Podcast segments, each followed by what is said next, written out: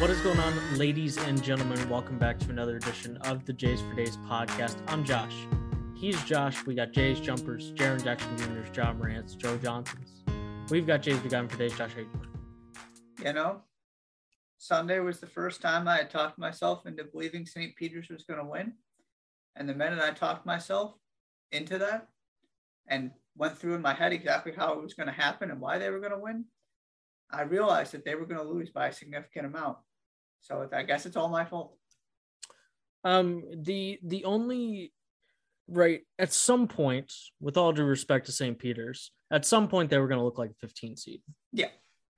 Because, and while I believe that they have the coaching and specifically the coaching of a team better than a 15 seed, it's still a team that at one point lost like six of eight to some pretty bad basketball teams. Like they started their seasons with losses to VCU, St. John's, Providence, not a bad team, Siena, St. Francis, New York, and Stony Brook. They had all of those losses before December 18th. Yeah. And at some points, the magic was going to run out or they were going to run into simply a better team. Um, and not only did that happen in the form of North Carolina, but it's so obvious that it should have happened against Purdue. And I don't know what happened to Purdue because Armando Bacot had no issue making Right. them feel like mid major players. Right. Had no issue reminding them that, hey, you guys are from the MAC. And I'm going to go ahead and have, a, and I'm going to have a 20 and 20 double double. Yeah. Like the fact that Zach Edey had zero defensive rebounds against St. Peter's, like, like you should have been kicked off the team immediately. Immediately. Like that is like like Purdue should have to suspend functions of their men's basketball program for two years because they lost St. Peter's. They should. Um because at some point it was going to happen and it happened against North Carolina and um and the NCAA was not going to let St. Peter's get in the way of a Duke North Carolina game. So I guess we should have seen it coming.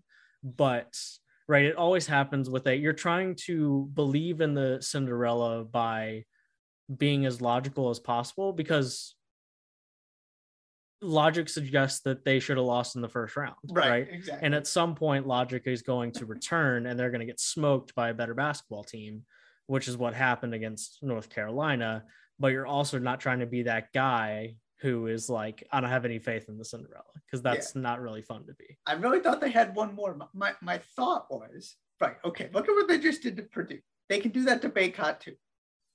And Caleb Love is streaky and just overall inconsistent. And so when you drop 30, my thought was he's going to have a stinker. They've schemed so well defensively that you can take Bacot not out of the game, but you can minimize his impact. And I trust those guards to defend. And, you know, Brady Manek is, it's not like you need to put a huge guy on him. You need to make sure that he doesn't get open off the pick and pop, which is easier said than done. Mhm. And he's been destroying people most of the season at this point. Right. But in my head, I went, well, if they can, they, they've done the hard part by doing it against Kentucky and Purdue. If they can do that, then I just don't feel like this UNC team, from a schematic standpoint, I feel like they're easier to deal with when you're looking at it from St. Peter's. And you could tell a minute and a half into that game, it was going to When end it- the way it did. when it was nine to two, Yeah. I knew the game was over. And there was just that there it wasn't in, in the air. Doug Edert didn't have a field goal. Like this is it was it all went down, it all went downhill quickly. But I mean, I wasn't even like like the biggest takeaway from it was, oh my gosh, Purdue lost to this basketball Yeah. team. It definitely shapes it shapes how you view what has happened before to see North Carolina do what they did. Yeah. Yes. And, and to like like I've never seen a program slash team go into a game so entitled when they've literally done nothing of importance this year. They didn't win a Big the Big Ten regular season title. They didn't win the Big Ten tournament because they lost to Iowa in that game. Um, they lost two of their last three to not win the Big Ten tournament, and clearly, like I thought, there's no way that in the Sweet 16 you write off at the team you play in the Sweet 16, no matter who it is. And that's exactly what they did. It's exactly what they did. And to see guys sort of mope around and like to I mean like Jaden Ivey. If Jaden Ivey, if I was a GM and was going to draft Jaden Ivey in the first as a lottery pick, I'm not drafting Jaden Ivey anymore. That was embarrassing. That was embarrassing. He was at, he was he was throwing the college basketball equivalent of a temper tantrum because he was not playing defense. All he would do was take contested three pointers to try to, you know, catch fire and and it it sort of permeated throughout the rest of the Purdue team. It was that was about the worst thing that could have happened for Purdue. Like if St. Peter's goes in and loses by 2 to North Carolina, then like then you can at least say, man, they almost went to the final four. Like we lost the team that was a bucket away from going to the final four and that was just not the case. And yeah, that was the most shocking thing that happened in the last in the last 4 days of the tournament. Um, of course, it's Monday now, but in the suites in, in on the second weekend, that was that was pretty uh pretty ridiculous what happened. But um, but yeah. And I was talking to my friend last night who's a diehard Purdue fan and you know played high school basketball in Indiana. No, he's a very rational mm-hmm. and intelligent basketball follower. Mm-hmm. And he said, "I'm done with Ivey. I want no part of him." And you know, as a he grew up in Indiana Pacers fan, I don't want Pacers mm-hmm. drafting him. I'm done. Which was just stunning to hear, but also it's for the reasons that you just said that you got to at least ask some questions. And the other thing I was thinking about before we get off of this topic, because we want to sort of cover some of the teams that lost that deserve some conversation. See Purdue as example A. Mm-hmm. Jaden Ivey, in almost every way, is the opposite of a coach's kid. I was just, I would absolutely 100%. Right? Now, his his quote unquote coach's kid background is a little bit different than your traditional, you know, dad coached you in high school or whatever. Mm. You know, his his mom was obviously coaching on a complete in a completely different sort of sphere and was playing professionally and all of those things. But just the the things you associate with kids who come from a basketball background, and he is the epitome of a basketball background. And obviously, his mom is a very intelligent basketball mind. It just, there's something about that that doesn't click in my head because he's everything that Colin Gillespie isn't, right? And I don't, I don't actually think Colin Gillespie is a, a coach's kid, but that's what I, when I think of a coach's kid, that you think of Villanova point guard, right? Right. and Jaden Ivey obviously has the basketball pedigree and he's, he has all of the raw athletic skills but just the that calmness, the control, the ability to run a team, the leadership skills, it just yeah, it all it all fell apart. And maybe I didn't think it was going to happen in that way, but that you you know it was not surprising that that happened. You could see those signs all season. It's what I kept harping on. And I wanted to believe that they could turn it around at some point. And you know, they almost got the Big Ten tournament title, but yeah, to have that team and to end with really nothing to hang your hat on. It's not like they made it to the final four and then lost to a, for example, a Duke team that's also very good. And but you made the final four, right? Or you lost a really close Elite Eight game. Just every benchmark that they're getting evaluated against, they fell short of. Jaden Ivey successful versus Jaden I Jaden Ivey successful like like feeling it is a lottery pick. Jaden Ivey when there's any sort of resistance from anything whatsoever, whether that's the other team or the fact that his jump shot's just not going in, I'm not drafting him with a first round pick. No shot. Because what because like th- to me that communicates you don't love basketball. You love being the guy. You don't love like like that communicates to me that when you're warming up because i was totally this kid at least on the basketball court like warming up i want to see the team on the other side. I want to i want to them to look like they suck because i just want to i just want to like win by a bunch and it to be fun. Now it was different on the baseball field because i was better at baseball but but what that communicates to me is that you don't want the challenge when you just sort of look uninterested and like entitled when things get a little bit rough because that's what it was. Mhm. it was like it was like you're like down by you're down by six with three minutes left and you're walking it up the court. Like like you got like like you're gonna lose brother it was i was and i'm and i've come down a little bit but i was like if we had a pod i would have ended purdue if we podcasted right after the game You you were very I would have ended like I and and it, it goes back to that idea of like I like that team didn't look like they were ready for that game. Mhm. They didn't look like they were ready to play a team that was good to beat them. It's like they didn't believe it. And at no point during that game did they get to the point where they believed it. And it, it just sort of it goes back to that bigger thing that like how does anybody ever uh, come out flat-footed in a game that they by definition have to win? like that just is unfathomable to me like and there's a difference between that and like not making your shots like that Mhm. happens right right. but to see teams look like they're surprised by the intensity or look like indifferent about the outcome because that's what he looked like he looked like he was indifferent about the outcome because he wasn't making any shots and that was the, that's the thing that will all that will baffle me until the day i stop you know talking about sports is like that team just looks like they don't they didn't want that that they weren't ready to show up for this game that there was only one option if they want to play another game Yeah, and I, I hesitate to go to the questioning his passion for the sport because he is such a. I mean, his life has always been basketball, and I think he, I think he really truly does love it. But that there is a disconnect. You're absolutely right. That just it's hard to, and it's what I've struggled with that, with that whole team. You know, this entire season we've talked about this multiple times, but just there is something that just doesn't click in my head as to how this looks the way it does. Mm-hmm. And it was sort of a fitting end to what was ultimately a, you know, in a vacuum successful, but by any realistic evaluation, incredibly disappointing season. at every point you look it's just like i wanted a little bit more Right, exactly.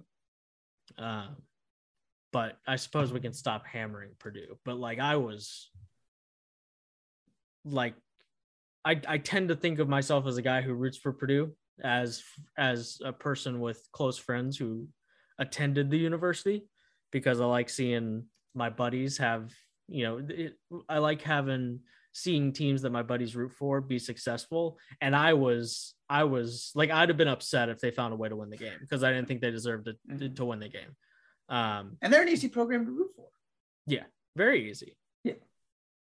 but i i had lost all the interest in, in rooting for them by the time the game was over um and then like we meant like we talked about north carolina going on to just smoke st peter's didn't exactly help either north carolina in the final four um do you want to talk where do you want to talk next One thought on, I mean, there's not much too much to say about North Carolina's performance. It was obviously great, and we'll we'll save the the actual Final Four conversation for the end. The one thing I will say is the difference between those two games, aside from St. Peter's finally looking rattled and a little bit lost, and the fact that they didn't start well for the first mm. time in the tournament was, and you alluded to this without getting specific at the beginning, but what P- St. Peter's did so well against Purdue was you can't stop Trevion Williams and Zach Edey from getting the ball.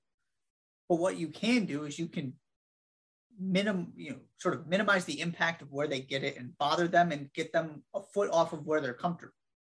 That's what St. Peter's did so well is that they messed with the rhythm. And Armando Bacot just went in there and said, Yeah, you're not displacing me whatsoever. And just sat himself right under the rim. and whether, unless he, right, he was either getting the rebound or he was just there, he always won that positional battle. And it's a testament to St. Peter's. They were able to do as much as they were to bother the behemoths that Purdue threw at them. But it just, again, it makes you wonder because, like you said at the beginning, Armando Bacot had no problem dealing with that. Absolutely none whatsoever. He just obliterated them like you would expect the immensely talented big guys that St. Peter's has faced because they faced a mean, bunch of them. Right. Tshiebwe, Edey, Williams, and Bacon. and yep. Tshiebwe had his way as well and just didn't get any help. But that was the the one thing I want to mention about North Carolina that they did so well was Bacot was he didn't have to do anything particularly special, but he was just always getting himself in a position where he was comfortable and St. Peter's just could not mess with his rhythm and disrupt things. Yep. 100%. There's a couple places we could go next. We could go to perhaps Gonzaga falling short in their at least obviously best chance. Yeah, let's get it over. Go with. to the final four. Um, 74 68, final score there. They lost to Arkansas. Um, let me, if you just give me one moment here 74 68. Um, and quite frankly, Drew Timme was the only guy that showed up for Gonzaga. And really, he only showed up in the second half. Chet Holmgren had 11, he had a double double, but he had 11 and 14 and fouled out with like five minutes left.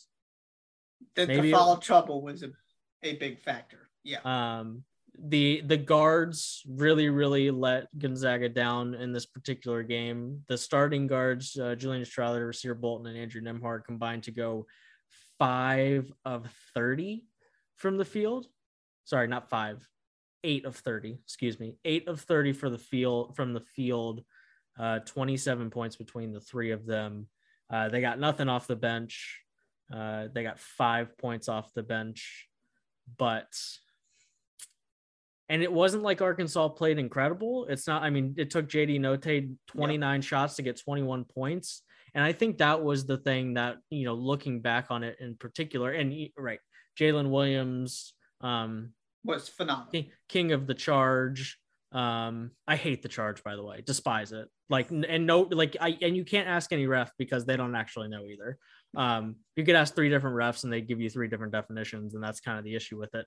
Yeah, but it, it's kind of a mess but he played really well 15 and 12 note was good enough uh, trey wade 15 on 6 of 10 shooting he knocked down three of their but like we're talking about you know arkansas 40% from the field 28% from the three point line 9 of 14 from the free throw line and it got to a point pretty like like way earlier than when there were zeros on the clock than i expected it to that it's like like wow gonzaga's probably to lose this one. Like um and and it didn't take it didn't take an electric performance. It didn't take a ridiculous shooting per night.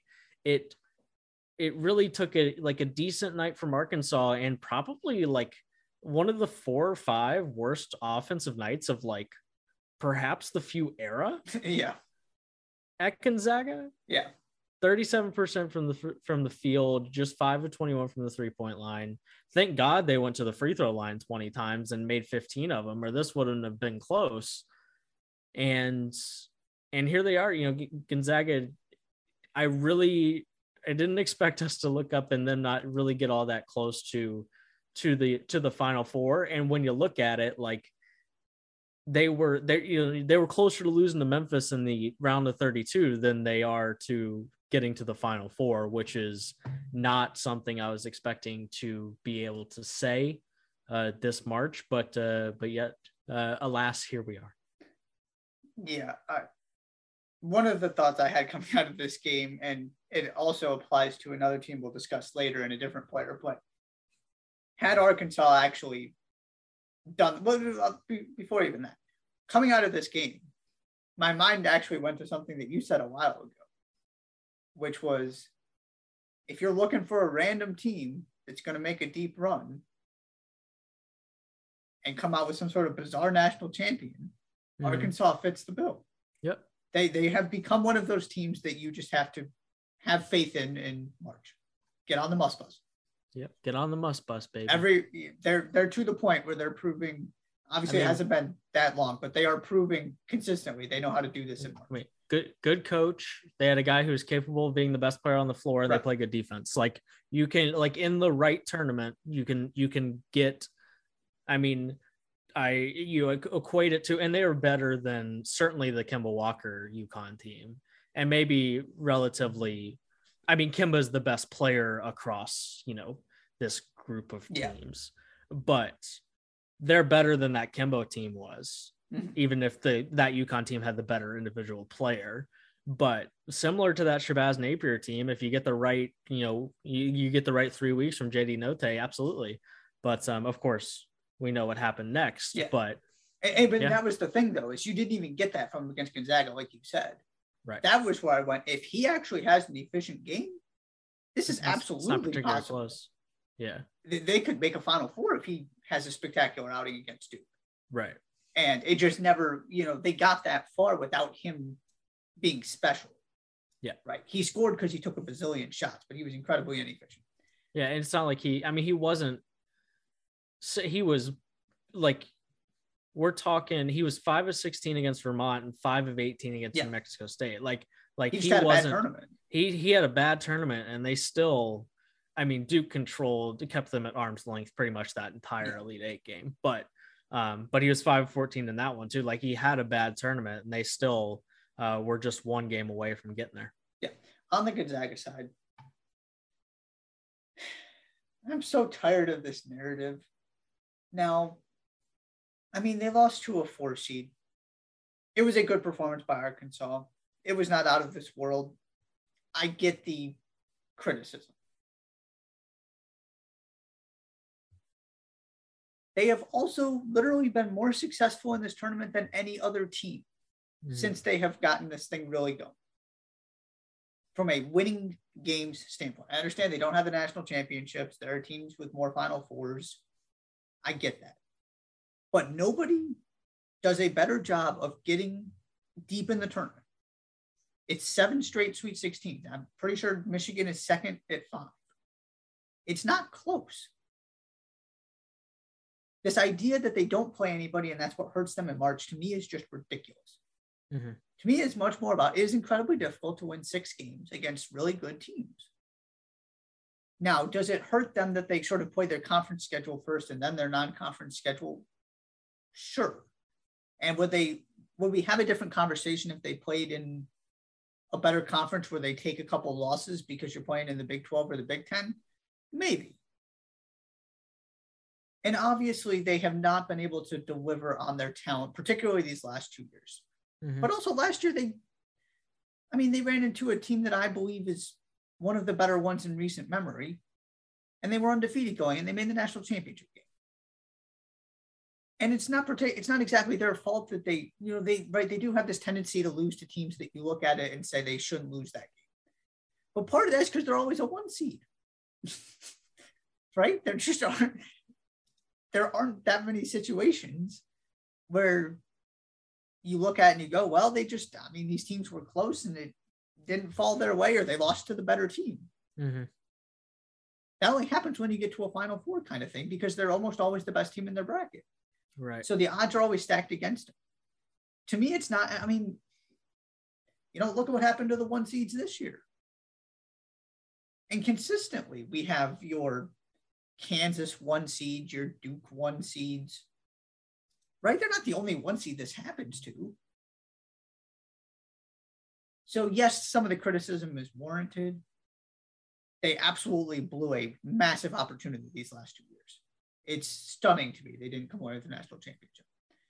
But I'm just, and I, you know, we were going back and forth after the Purdue game. One of the things I said was, I'm just happy that they're going to take some of the heat off Gonzaga because mm-hmm. I'm just tired of having this fight every year just just assuming that they're going to walk in and beat all these teams. The whole point of this tournament is that the best team doesn't usually win. Mm-hmm. You can't have it both ways and criticize the best team and celebrate the chaos. I get really frustrated when that happens. Um, I'm I'm really surprised that they didn't go either of these two years without a national championship but I also will go to my grave saying that they were not the best team last year, and we just didn't figure it out until, until April third. Like if we like, I think that the narrative of last year is very different if those two teams play in December like they were supposed to.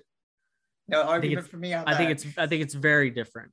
So by definition, they didn't blow anything last year. Mhm. They beat they did everybody. exactly what they were. they beat to. everybody they should they they beat they did everything they were supposed to which is beat everybody that they were better than and then they ran into the team that was clearly better than they were we just didn't realize it yet we didn't know it yet and i will i will go toe to toe with anybody arguing that so as far as i'm concerned is it disappointing that they lost when they lost this year yeah it is should they have lost this early? No they probably shouldn't have. And you're allowed to but this idea that gonzaga is a program known for how they fall short in march is a ridiculous thing to suggest. Right. because they've now been to two national championships since you and i started college. We're 23 josh 24 right? Yeah. is that correct? Sorry. No, you got but it. the point being is that it hasn't been that long since we graduated college. Jeez Louise, it's been almost two years since we graduated college. Anyways, sorry. This is a different that's a different rabbit hole. Screw this pandemic. Um but the point being is that it's it's it's the epitome of you can't win.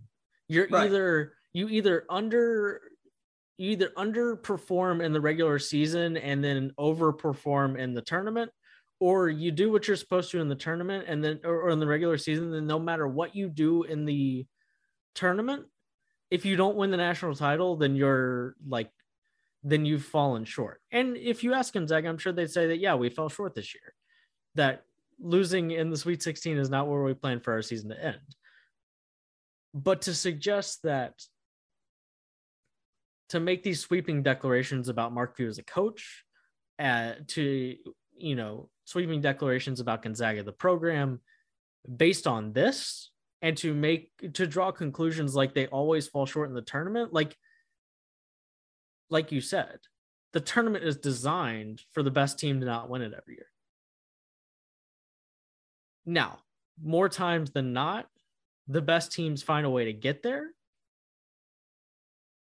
but but if you wanted the best team to like I am I have the utmost faith that if this was a 16 team best of 5 series tournament that Gonzaga would make to the national championship. 100% I have no I I've I have zero doubt about that but that's not how this tournament works. Um but I'm I, we're we're certainly in agreement with this one. That is it disappointing they haven't won one? Yes. Am I shocked that they didn't win one in the last 24 months? 100% or 12 months, I guess, 100%. But that's as far as I need to go when it comes to how I feel about the Gonzaga program when it comes to their success in March, because by definition, they're the most successful team in the last decade in March in, Mhm. ev- in pretty much every way except how many national championships they've won, right. which, unfor- which maybe not unfortunately, which is just the way, which is just the way that works. Yeah. And you got to look no further than, you know, Gonzaga Southwest or Gonzaga South and what happened to Arizona.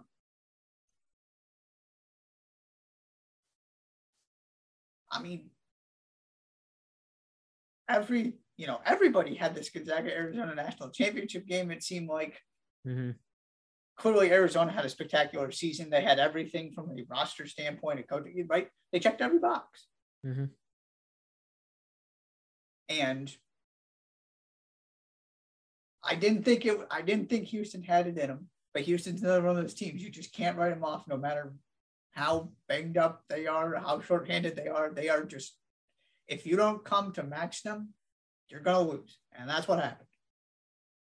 And then their season ended the way we all knew it was going to at some point, which they couldn't hit the broadside of a barn. Right. and they played a team that came out and matched them. And I think it was, I think it maybe it might have been Justin Moore, one of the Villanova players. I saw after the game said it was like playing us. Right. There were a lot of similarities between these two teams. Mhm. And right at that point, that's where you go, okay, if Houston's fully healthy, this might be a different story. Because that team is absolutely good enough to make a final four at full strength. Right.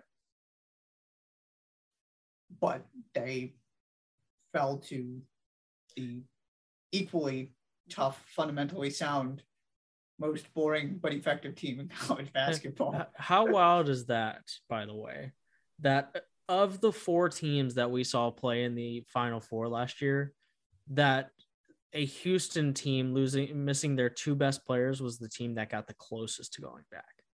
When the other three teams were Gonzaga, Baylor, and UCLA. Yeah.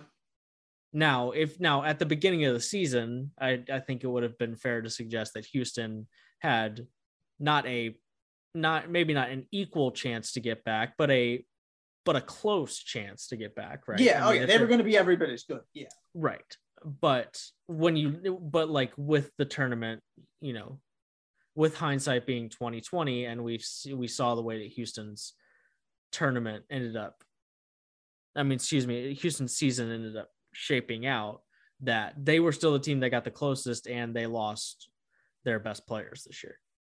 Yeah. Little unexpected. I, I didn't have the courage to say they could do it against Arizona, but when you haven't when you haven't faced something like that before, Mhm. I just go back to the winning as a process thing. It takes time. It's very very difficult to put a group out there for the first first go around and be able to make it all work, which is part of, and we don't need to get into this now, but part of what's been so impressive about what Duke is doing is all of a sudden we're sitting here and the team relying heavily on freshmen has gotten out of the sort of gauntlet bracket that featured the best defensive team in the country, arguably the best team in the country, and the team that beat the best team in the country. Mhm. And it's the freshman led team who has a history of not delivering on expectations in the NCAA tournament in this freshman era that found a way to get there. Well, you know what they have, right? That nobody else has. oh yes, they have the Magic Pixie. They have the magic pixie dust. Yeah. In the Midwest, I don't know if you have too much to say. I have one thing I would like to speak on. Um, nah, Kansas. Kansas is the best of those 16 teams, especially when Remy Martin plays that well. So that's, I mean, and and they, I mean, Miami was going to run into a team that was better than them eventually, and that's kind of what happened. But other than that, I don't have a ton to say. I I guess what I will say is that, like, that Kansas, that this is what I expected Kansas to be this season. Yep. I guess that would be the only thing I'd want to say is that, right, we've talked about this before. The question this year wasn't, is Kansas good? Because clearly they were good 32 and 6, 14 and 4, shared the Big 12 title. It was, it wasn't, is Kansas good? It's, why is Kansas good like this? Because this isn't, isn't this isn't exactly how I thought Kansas was going to be this good. What's happened over the last two weeks 12 days, this is how I thought Kansas was going to be good. Is with having, you know, if you look at the box score from this Miami game, you had, you got 15 from David McCormack on six of seven shooting. Ochai Agbaji had 18 on eight of 12, eight, five, four, and four. That was his stat line.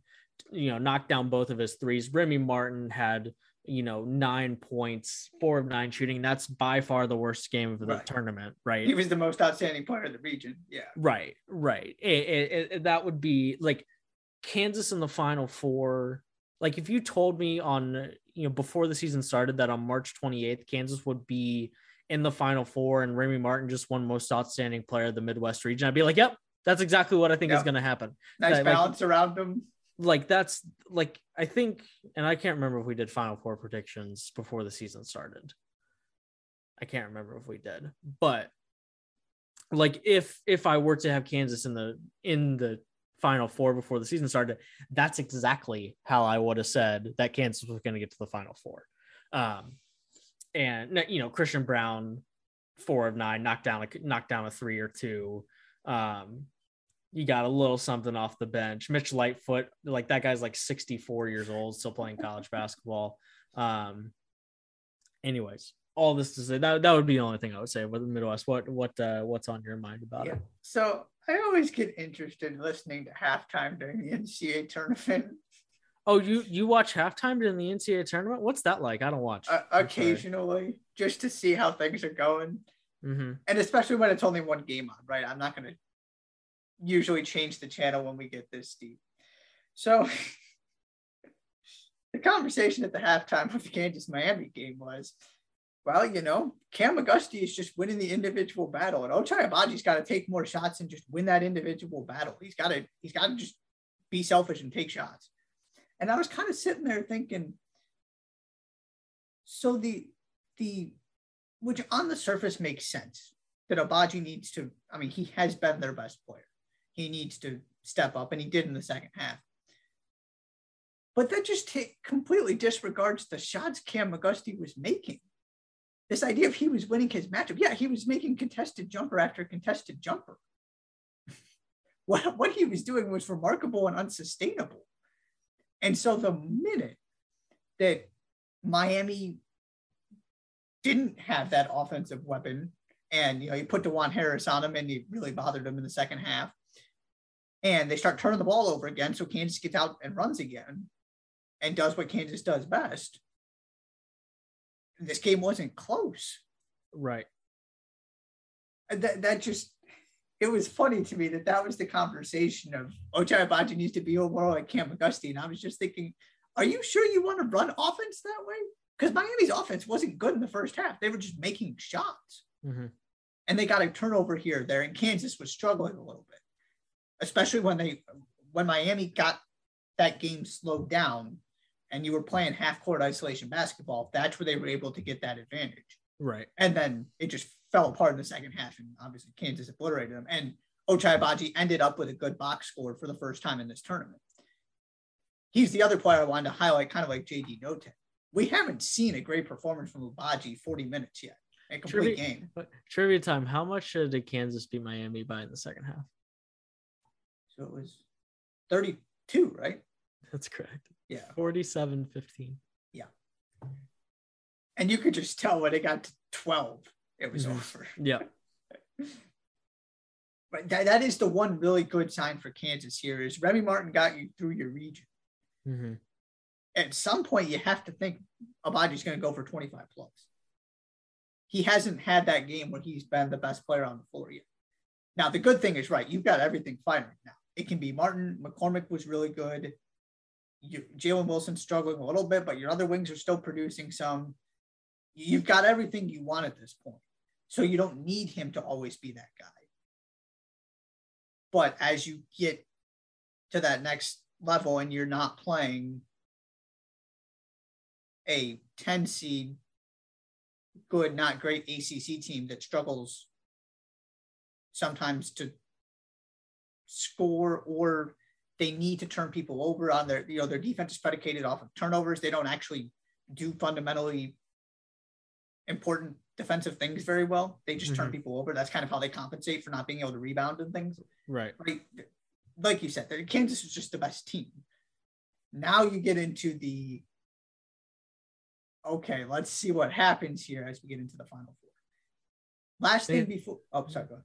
I was just going to ask you anything else before we actually get to those those last four teams. I would like to address this ACC nonsense for a second, if that's okay. Okay, I want to hear what you have to say because I uh, I I certainly have. I mean, my feelings can be boiled down into one sentence, but I'll, um, but I will. Uh, let I'll give you the floor. What's up? It's the same issue I had with the Pac-12 last year and the Big Ten every year, the Big Ten falls short. So, right, there was this whole narrative about how everybody said the ACC was bad, but look, they have three teams in the Elite Eight. Miami beat USC in a game they probably should have lost. Then they had a great performance against Auburn, which we highlighted the ways in which Auburn was susceptible to that kind of game, but give them credit, they played great. Then they played an off one of the worst offensive teams in college basketball and then they got smoked by Kansas. They played a seven, a two, and an 11 to get to the Elite Eight. North Carolina lost how many games by 20 plus points this year? I didn't bother to go actually look up the number. Right. But for the first half of the season, every time they played a good team, they got run one, out of the building. One, two, three, four. They lost four. Okay. And then, but that's not including the 17 point loss to Tennessee. Yeah. Um, yeah, but they lost, or the I mean they only lost by nine to Purdue, but that but they lost by 30 to Kentucky, 25, 28, excuse me, to Miami, 22 to Wake Forest, and 20 to Duke. Yeah. I'm sorry. That doesn't justify they were bad the first half of the season. And obviously they've they turned it around. They're playing terrific. They are very much like UCLA. They have so much of UCLA in them last year. You know, I didn't see this coming based on the year they had, but they absolutely are one of the four best teams. The, You can't argue with their, you know, them being deserving of a spot in the final four. They mm-hmm. are playing like one of the best four teams in the country. And it's the blue blood with the talent that just didn't get it to click, and all of a sudden it clicked. But that doesn't that doesn't that doesn't mean the ACC was good this year. They spent half the year getting blown out by every good team they played. And then Duke has been more disappointing than exceeding expectations. Now, granted, expectations were quite high. And they've had their good moments, but they've also had their bad moments. I this idea that we now get to defend the ACC this year, maybe it was way better than we thought it was. I don't buy for a second. Um, if the NCAA tournament is not meant to get the best team yep. standing at the end, then it can't be a sweeping declaration on a conference or even a team if they find success. You can't say louder for the people in the back. Just because you had three different ACC teams win three straight games in the tournament does not mean the ACC is good because the ACC was not good this year. It wasn't. And now we get to talk about Duke, North Carolina in the Final Four. and like, and like, but that doesn't mean they haven't played well in the tournament. Right, exactly. They're just two different things. I just, I, I mean, I just yanked out my headphone, and we're back. Okay, so if you heard an echo, if you heard Josh twice, that was why. I apologize because you heard it from my microphone and his. But the two can like like UNC is playing great. Yeah. They've lost once since February 16th. Once. And that was to Virginia Tech in the ACC championship game. Mm, semifinal, right? Excuse me, semi semifinal. Yeah. Excuse me. Sorry. Sorry, Virginia Tech. Shouts to Storm Murphy, by the way. Um semifinal. The two can both be true. Yeah, absolutely. But two plus two doesn't equal four here. Just because they won a few games in the tournament. All the credit to them. And is UNC playing like one of the four best teams in the country right now? Absolutely. But playing like and being are certainly not the same thing. No. And making a sweeping sweeping declaration about making a sweep, sweeping declaration about a entire conference based on the success of a few teams in a single elimination tournament is like a like that would be like like imagine like we're basically like like if the Thanksgiving tournaments were at the end of the season instead of at the beginning. Right. And you were like, you know what? North Carolina, they went and won the Bahamas battle, the battle for Atlantis that means the ACC is good. And of course, it's a little different, but like North Carolina beat a 15 seed in the Elite Eight. You don't get credit for that. And then think about how close we are to a completely different narrative where Miami lost in the first round and North Carolina blew a 25 point lead to Baylor, who had half right. their team missing. Right. That's the margins we're playing with in a single elimination tournament. Right we are just as close. We were just as close to Duke being the only team in the second weekend.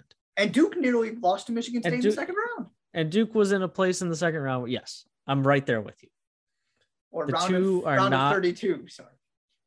Excuse. Yes, yes. The teams that played in the play-in absolutely made the turn. Yes. So that's the first. The first. But yes, I think that's we're, we're we are we're absolutely in agreement there. Okay this is the bluest of bloods final four I've ever seen in my entire life.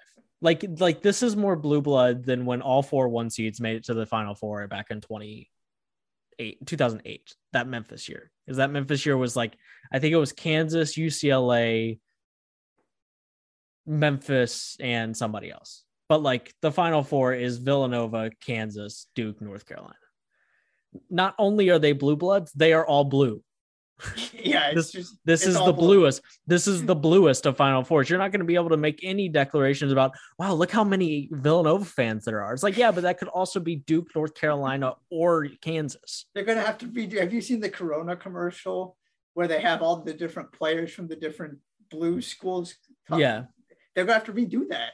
Yes, like North Carolina needs to send out an email to anybody that has ever purchased anything with a UNC logo on it ever and tell them to wear Carolina blue only. right. We got like like don't wear a navy people. blue with a with like a with the Carolina blue UNC logo. Nothing yeah. white, nothing no. Everybody wear the baby red. blue. yeah, Kansas just take red. um Duke can take the royal blue and we'll let Villanova take the navy blue. Yeah, yeah. Um anyways, here we are. It's not like they're all like two plus, you know, we got two two seeds, a one seed, and an eight seed. We get Duke, North Carolina in the in the tournament for the first time ever. The only thing that would make it more ridiculous is, is if Roy Williams was still on the sideline and it wasn't here. and it was also his last year. Yes, and it was also his last year. We missed that by one year. Um, but you got a Villanova, Kansas on the other side, of course. Duke and North Carolina on the other uh, for a chance in the national championship game. Do you want to start with Duke, North Carolina, or with Villanova and Kansas? Let's go. Let's go chronological order. Which games first? I don't even know. Villanova, Kansas. Villanova, Kansas. Okay. I guess I should probably have known that. But of course, the conversation here is Kansas looking as good as they have all season. We've talked about Remy Martin and sort of this being the way we thought they were going to be good. Villanova, like clockwork, finding a way to win a lot of games in the tournament. Again, here they are in the final four, a little bittersweet. Justin Moore tore his Achilles towards the end of that game against Houston. So they have no Justin Moore, but they do have Collin Gillespie. They do have Jay Wright. They do have Villanova taped across their chest. Um, there's still a lot of reasons to like Villanova, but um, clearly a uh, obviously not a full strength Villanova team taking on Kansas in New Orleans. You know who else they have? Who? You know, I'm going to guess. I mean, Jermaine Samuels. well, uh, I was going the Bryan Antoine direction. okay. Buddy, this is your time. Poor Josh has been waiting on the edge of his seat for Bryan Antoine for ever now. Yeah, I, I, believe he's gone at least the last two games without seeing the floor. Chris Arcidiacono plays a little bit, but somebody's got to replace Justin Moore's scoring. And that is not Chris Arcidiacono. He can help you defensively. He's got some size. He can rebound. He's going to get some minutes too, I'd have to think, right? I mean, if, right, because you were at six, and that was including well, I guess seven. It was really six because Caleb Daniels and then yes. Arcidiacono played all five. Arcidiacono played two minutes yeah. in the Elite Eight game to get Collin Gillespie those 30 seconds before the TV timeout. Right. So you're at six. Now you're at five. Somebody's got to play minutes because you can't just play five dudes 38 minutes, especially against a Kansas team that has a little bit of depth. Kansas played like 11 guys in their game. Yeah, they can throw out all kinds of, and that's the other thing too, is they have, you know, they can just throw out KJ Adams to go guard Cam McGusty at the end of the first half. They have some different, if things aren't going well, Bill Self can just pull some tricks out of, you know, up from up his sleeve with just random guys because they don't have, they're not as set in their rotation. And if he's not happy, he's just going to put somebody else out there because they all bring something a little different. So somebody's got to eat up these minutes. And I'm assuming both Antoine and Arcidiacono are going to play, but somebody's got to score the basketball. And to me, that's right. Antoine is the guy who can actually go out there and make a difference for you. Now, has it has he done it often? No. But this is his this is his moment to shine. If they're going to win this game, he's going to have to step up and perform well. And Gillespie's going to have to be the best player on the floor. And Jermaine Samuels is going to have to be, you know, the third best player on the floor. And Caleb Daniels is going to have to play well. They're going to have to be good defensively. And they're going to have to do the thing they've done all tournament, which is and this is the one thing they do have intact. Those bigs, they are not physically big compared to the David McCormacks and Mitch Lightfoots of the world. But similar to St. Peter's, they are so good at just disrupting rhythm and making life a little bit more difficult for you. And it compensates for their lack of size. They, you're taking away passing angles, getting you off of your spot, all those little things. They have really locked in defensively, which has not always been true of this you know, Villanova the past two or so seasons. You know, we really pointed to their flaws defensively at times. This team is playing great defense. They're going to have to shoot. The, I mean, the other thing I'm looking at is they're going to have to shoot the ball well, which doesn't always happen because you're just without without one of your primary scorers in a six man rotation, essentially facing that starting lineup where you've got a really good defender at the guard position to put on Gillespie and Dajuan Harris, Remy Martin coming off the bench, the best trio of wings in the country, and Dave McCormack playing well. It's it's a lot to ask. This is gonna you don't want to write them off because they have Villanova on their chest. It should I, this is going to be one of Jay Wright's best coaching jobs if he gets. I would argue this would be his best coaching job if he gets this team to the national championship game. I'll put it that way. And it's already been a remarkable coaching job that he got this team this far. Mm-hmm. Yeah, it's gonna have to be either Villanova shoots the lights out or Kansas can't hit the broadside of the barn. Mm-hmm. I think that's like if this is a very middle of the road 72 to 68 kind of basketball game, then I think that Kansas has the clear advantage here. If I mean, when you look at the games, I mean, right, that Michigan game is a great example. Um, 63 55, 50 44 in the in the elite eight. Like if it's that kind of game, then then I'm never I'm gonna have a really hard time rooting or like going against Villanova. Yeah, they absolutely can win this game. Yeah. Right. Oh, absolutely. That's yeah. That's not what this is about. Yeah. Not that I suggesting that that's what you were saying it was about, but there's a there is the margin of error here is so so slim because Kansas is playing so well. They're healthy. They're all of the things you laid out, and what Villanova has is is plenty, of course. Right. This was this team wasn't built on Justin Moore, but it also the way it functions is that it makes it very difficult for them to fill to to plug the the leak if somebody gets injured just because of how tight their rotation is. Um, but with that being said, I expect them to show up and I expect them to be in it and feel like they have a chance to win for all 40 minutes mm-hmm. until until they haven't won. I I because that's just what Villanova does. They yeah. don't get they don't get blown out in the tournament even when they lose, right? Mm-hmm. Yeah, I and I expect that to be the case because J Rod will come ready, he'll have his guys ready, and they've just they've become synonymous with being a incredibly tough out in the tournament, regardless of how good they were in the regular season, right? I mean, we were talking about it last year how man Villanova just hasn't been right. Villanova went from they're the third team in this tier in this group with Baylor and Gonzaga at the beginning of the season too. Yeah, Villanova is an aggressively like average top 15 team. And then like we got to the tournament, I was like, okay, yeah, Villanova, there they go again, winning game. Without games. Collin Gillespie. Without Collin Gillespie, man, that's really tough. They keep finding a way to do it. Oh, right. It's still Villanova. It's still Jay Wright. And I expect that to be the case here. Um, if Kansas plays the way that they have been playing in the Midwest, I think there'll be a little too much from Villanova to overcome when you add in the fact that they're, as you've mentioned, um, now depending on a guy who's scored a total, a grand total of 26 points this season. Um, you just had to do that, didn't you? Yeah, I kind of did. Um, I did go and count. Um, that's not an arbitrary number. That is how many points Bryan Antoine has this season.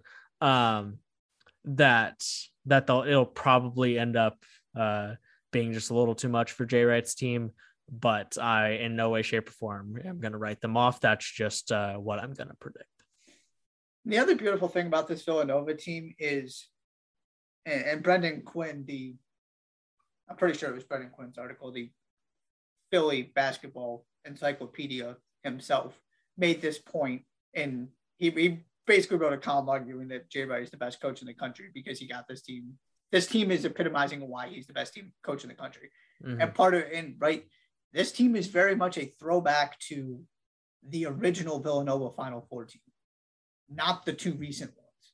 Because the two recent ones, we looked back and it was like, oh yeah, that right. those teams were the best. They had the four NBA players. right. This team has zero, maybe one if things go right. I don't know who. Justin Moore, maybe. They got a lot of summer league guys. Yeah, right. They got a bunch of really, you know, make some great careers overseas. Really good right. players. They just don't have. And then you look at Kansas, right? They don't have the Ochai Agbajis of the world. Right. This is very much a villain, you know, sort of back to what Jay Wright did to elevate this program in the first place to be able to get the kind of talent that he's had the past handful of seasons. Right. And right, we talked about, you know, sort of Collin Gillespie's legacy. Well, here he is. He's getting a shot in the final four. So good for him. Right as as the guy. So I'm going Kansas, but I'm not writing off Jay Wright's yes. team whatsoever. But I will go with Kansas. Are you kind of in, a, in agreement there? I'm in complete agreement. I don't Alrighty. think this is going to be a blowout, but I'll take the no. Hawks. Yeah. Alrighty, Duke, North Carolina. We know the story. Casual. Coach K, Pixie Dust, first time in the going against each other in the tournament. Duke beat them by 20 at the Dean Dome. Uh, UNC won by like 14 or something at Cameron Indoor. And now here they are on the Final Four. Duke, a team that kind of danced around with this, like just how good are they? They definitely at times look like one of the best teams in the country. How locked in are they defensively? Do they fall short in the tournament? But when they play well, it, they have ludicrous amounts of talent. And when you have guys like Jeremy Roach really show up in the tournament, it uh, really starts to uh, to be obvious how much talent there is on on this particular Duke team. And they've beat several, you know, a couple different types of teams to get there. They beat kind of their you know Tom Izzo in March. They beat the best defensive team in the country, and then they just sort of handled the team that beat Gonzaga.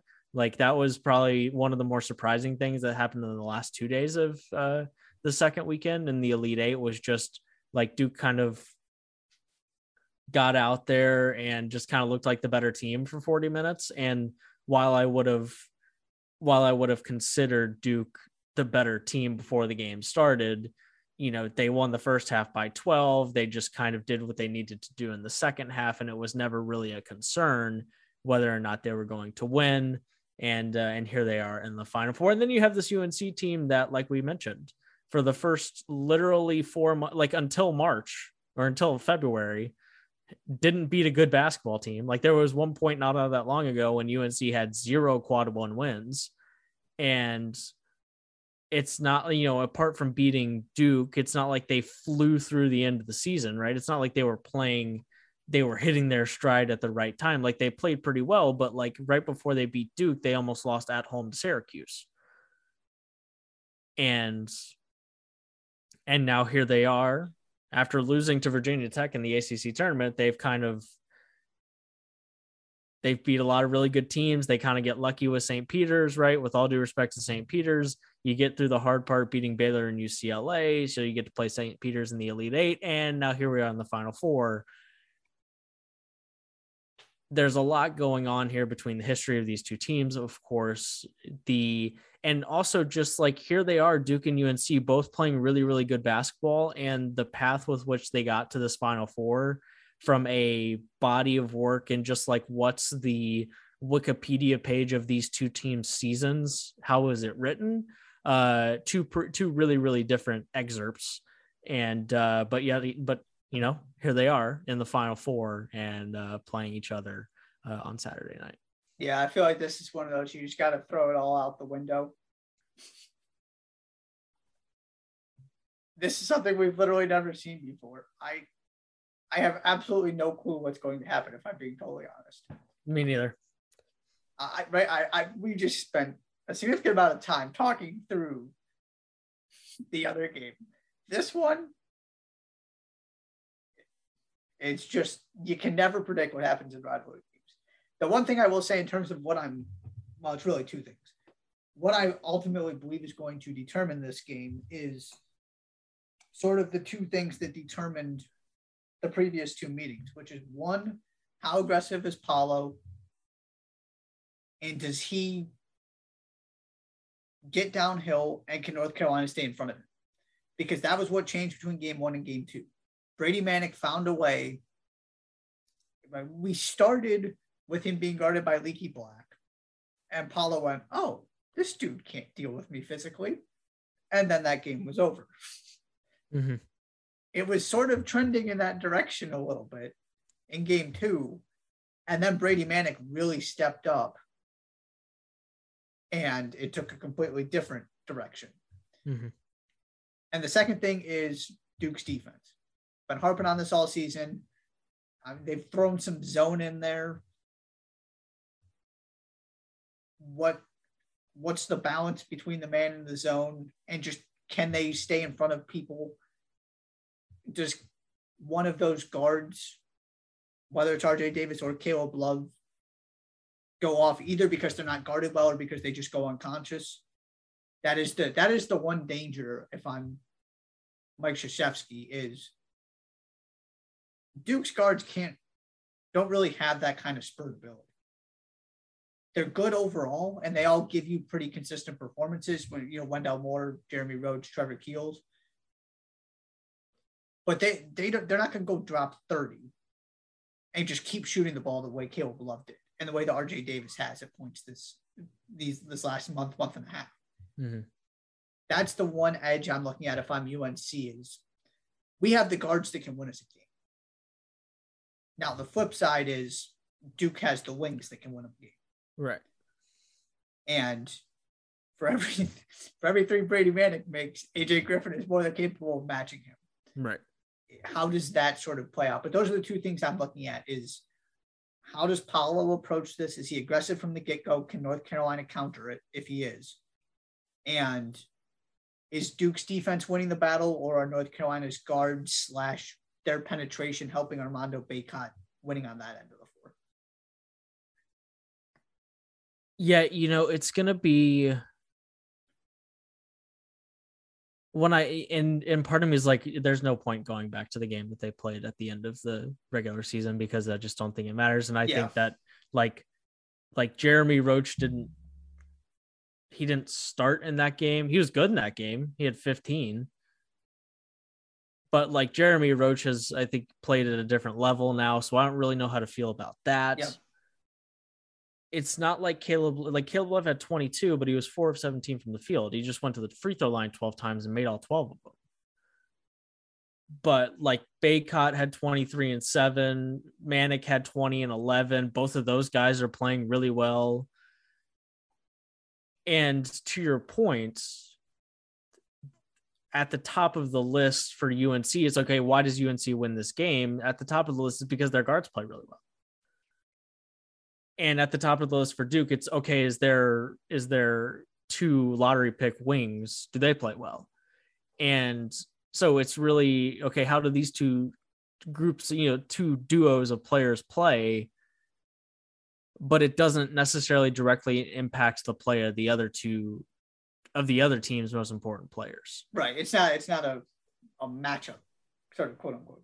And then once again, at the end of the day, this is Duke and UNC in the national championship, and Coach K is at max coaching two more games in his coaching career. So does it even matter? Right. That, that's what, kind of that's kind of sorry, sorry to cut across you there. And no, I, the the only last thing I was going to say is like maybe it's as simple as uh, the emotions. It's maybe the most emotional Final Four game ever. Yep and who handles the emotions the best up until the first on the the under 16 time out of the mm-hmm. first half yeah is that is that kind of like who sets the tone in those first four minutes and is it that just kind of the way it goes the rest of the way right just so, does somebody have a seven point lead at the 1558 mark when the ball Right. goes out of bounds and they end up Right. winning by six. Right. Yeah. Right. Is it is it a someone jumps out because that's the that's the biggest secret about the Gonzaga Baylor Final Four game, eh, national championship game last year. Like it took like se- seven minutes for Baylor to be up twenty because it was like twenty to three or whatever, right? At that one point, and then the game was even after that. The the two teams played each other very even, but it just didn't matter because Baylor was up by 17 and you just weren't going to outscore Baylor by 17. I don't think it's going to happen like that, but maybe it's you know, one team or the other comes out and knocks down a couple threes and sort of is able to corral their emotions and knock down a couple shots early. And then it's just a dogfight for the next, you know, 35 minutes of game time. And you play each other pretty much even the rest of the way. It was just that team that got off to a good start.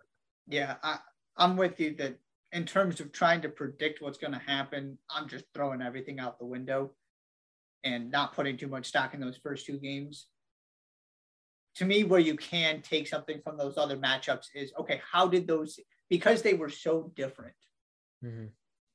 how did those two teams win? Why did they end up the way they did? Because I, and I, you know, we already talked about this, but the I guess the last thing I'll say is I think we're going to be able to my prediction is we're going to be able to look at one of those games and point to something that did or did not happen at the end of this one. And that's why the team that won did if that makes mm-hmm. sense. That there's going to be something that repeats itself whether it's North Carolina can't guard Paolo or Brady Manek finds a way to guard Paolo or Duke's defense just wasn't good enough. They gave up too much on the interior. They didn't guard, you know, defend the guards well enough. Whatever it might be. They couldn't stop Brady Manek from the pick and pop. We can go down up and down the list of different things. Duke's defense was fantastic.